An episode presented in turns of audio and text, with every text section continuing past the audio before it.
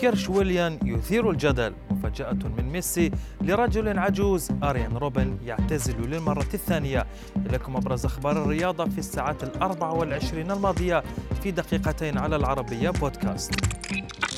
بعد العودة من الإجازة الصيفية صدم البرازيلي ويليان عشاق أرسنال وجمهور كرة القدم بوزنه الزائد. وخلال مباراة الفريق الإنجليزي التحضيرية والتي خسرها بالمناسبة أمام هيبرنيان اسكتلندي التقطت الكاميرات صورا لويليان وصفها رواد السوشيال ميديا بالصادمة. كما ظهر اللاعب البرازيلي وهو متعب من الركض فوق أرضية الملعب. قصة عجوز أرجنتيني يبلغ من العمر 100 عام.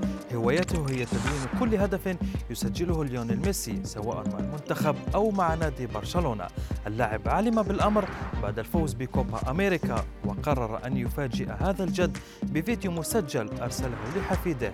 هرنان وزوجته بدا متأثرين بكلمات ليونيل ميسي الذي انهالت عليه التعليقات الإيجابية مشيدة بما فعله مع الجد هرنان.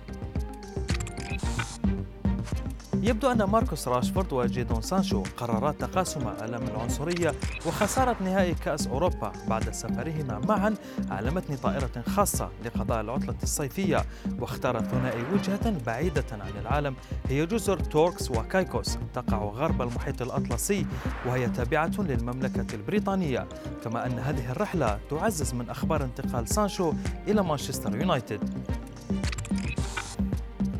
وودع عشاق النجم أريين روبن اللاعب الهولندي للمرة الثانية بعد اعتزال كرة القدم مجددا عقب موسم واحد قضاه مع فريق الطفولة جرونينغن وكان روبن قد أعلن اعتزاله للمرة الأولى عام 2019 بعد نهاية عقده مع بايرن ميونخ الألماني قبل أن يعود لتمثيل النادي الهولندي ومساعدته على تخطي أزمته المالية.